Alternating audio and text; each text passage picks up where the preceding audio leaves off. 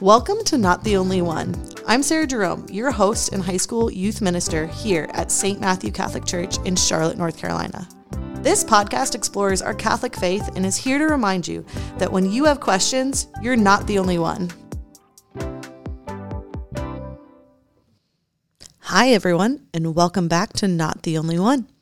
Today, I am in good company as I tell you about the life of St. Andrew the Apostle.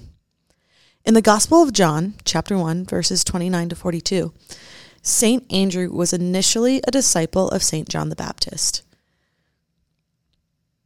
The next day, he saw Jesus coming toward him and said, Behold, the Lamb of God, who takes away the sin of the world. He is the one of whom I said, A man is coming after me who ranks ahead of me because he existed before me. I did not know him but the reason why I came, baptizing with water, was that he might be made known to Israel.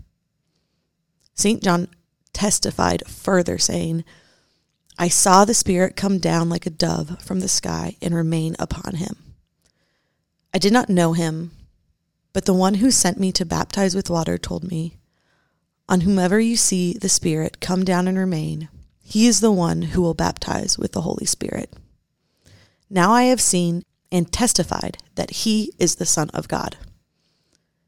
The next day, John was there again with two of his disciples, and as he watched Jesus walk by, he said, Behold, the Lamb of God.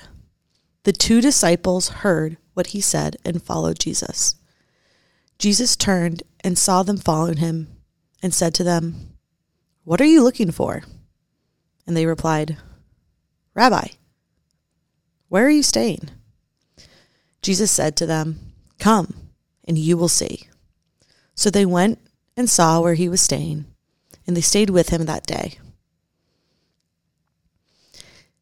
Andrew, the brother of Simon Peter, was one of the two who heard John and followed Jesus. He first found his own brother Simon and told him, We have found the Messiah. Then he brought him to Jesus.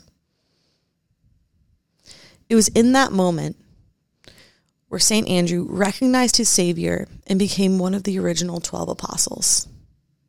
First following St. John the Baptist, and then taking St. John the Baptist's words and recognizing the Messiah himself. St. Andrew was the brother of Simon Peter, also according to the Gospel of Matthew. And in chapter 4, verses 18 to 22, Jesus finds these brothers and invites them to follow him. As he was walking by the Sea of Galilee, he saw two brothers Simon, who is called Peter, and his brother Andrew, casting a net into the sea. They were fishermen. He said to them, Come after me, and I will make you fishers of men. At once they left their nets and followed him. It's from these passages and for these reasons that St. Andrew is known as the patron saint of fishermen.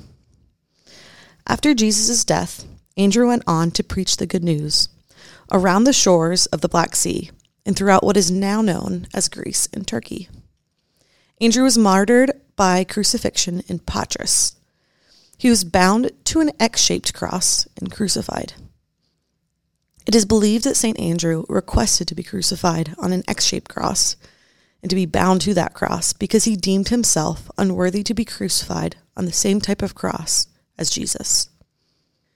In September of 1964, Pope Paul VI had a, all of Andrew's relics that ended up in the Vatican City sent back to Patras. So many of St. Andrew's relics and the cross on which he was martyred are kept in the Church of St. Andrew in Patras today. His saltire cross is featured on the flag of Scotland and is represented in much of his iconography. He's commonly portrayed as an old man with long white hair and a beard, often holding the gospel book or a scroll. St. Andrew's feast day is November 30th. There's a beautiful novena that's devoted to St. Andrew that begins on his feast day, November 30th, and is recited daily until December 25th. let us end in prayer and ask St. Andrew to intercede for us. In the name of the Father, and of the Son, and of the Holy Spirit. St. Andrew, you were the first to recognize and follow the Son of God. With your friend, St. John the Baptist, and for your entire life, you remained with Jesus. Just as you led so many to Christ, draw us also to him. Help us to learn the lesson of the cross and to carry our daily crosses without complaint, so that they may carry us to God, the Almighty Father. Amen.